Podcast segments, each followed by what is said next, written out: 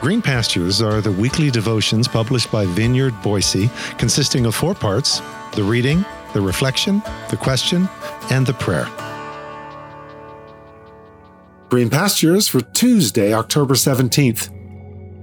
Be energetic in your life of salvation. Today's scripture reading is found in Philippians chapter 2 verses 2 through 13 from the Message translation which reads: what I'm getting at, friends, is that you should simply keep on doing what you've been doing from the beginning. When I was living among you, you lived in responsive obedience. Now that I'm separated from you, keep it up. Better yet, redouble your efforts. Be energetic in your life of salvation, reverent and sensitive before God. That energy is God's energy, an energy deep within you God Himself willing and working at what will give Him the most pleasure. This is God's Word. Steadfast doesn't mean stationary or stasis, let alone stagnant. We may be seated, but it is a seating into a deepening and widening invigoration. Work out your salvation with fear and trembling. Text in Philippians 2:12. Frequently, we quote it in isolation, serving to put the onus of responsibility on you and me to ante up and kick in. God has done his part, now it's time for you to do yours.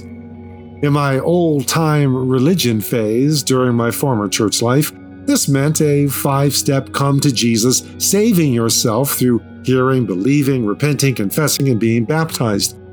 But wait, there's more. There's always more.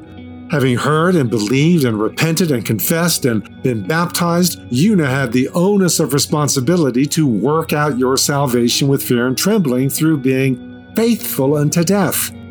And we were all too happy to fill out the practical implications of that faithfulness, specifically in attending a church with the right name that faithfully engaged in the prescribed weekly acts of worship, singing, and that's voices only, people, praying, teaching, giving, and taking communion, and that's weekly, people. Let's stick with the program. This, of course, also implied general personal holiness as well, particularly in high profile areas like sex and alcohol and R rated movies. And let's not forget mixed bathing.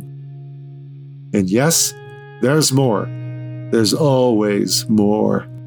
Let's just say we forged ahead into Paul's content on the third page of his Philippian correspondence, in which he hauls out his past religious performance treadmill, and that such a performance treadmill is the last thing Paul intended when he tells the Philippians to work out their salvation with fear and trembling. His focused intent is holistic rather than legalistic, realized life rather than grasping and gasping performance. Work out your salvation with fear and trembling, for it is God who is working in you, both to will, that's shaping and reshaping our inner volitional drives, and to work, the effective follow through of those inner volitional drives, for His good pleasure. That last word, pleasure, is the same word spoken over Jesus when he arose from the waters of baptism. This is my beloved Son, in whom I am well pleased. Before, note carefully, Jesus had technically done anything on his messianic agenda.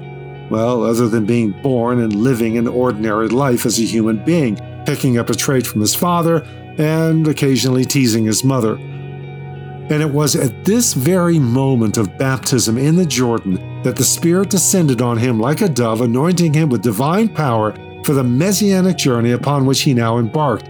Divine energies he marshaled and stewarded and dispensed with alternating rhythms of private solitude and public service, which is precisely what Paul challenges us to do here in Philippians.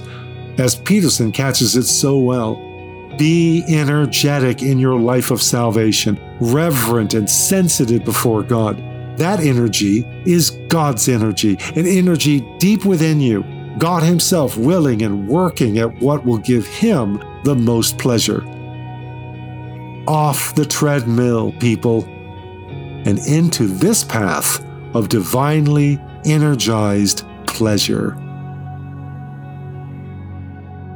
so, as we pause for a moment of personal reflection and prayer, ponder what might it look like for you to be energetic in your life of salvation, reverent and sensitive before God? To what extent is this Jesus business like a performance treadmill for you? How do we step off the treadmill and practically embrace this path of divinely energized pleasure?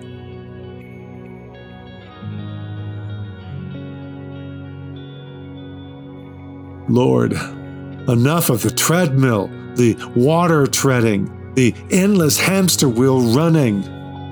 Free me into your rhythms of an energetic life of salvation, based not on the sweat of my brow, but on the energy of your spirit, at work deep within me, rooted in your purpose and issuing in your pleasure. As I too hear those words sung over me, as I emerge from the waters of this moment, this day, this is my son, my daughter, whom I love. In you I am well pleased. Through your mercies,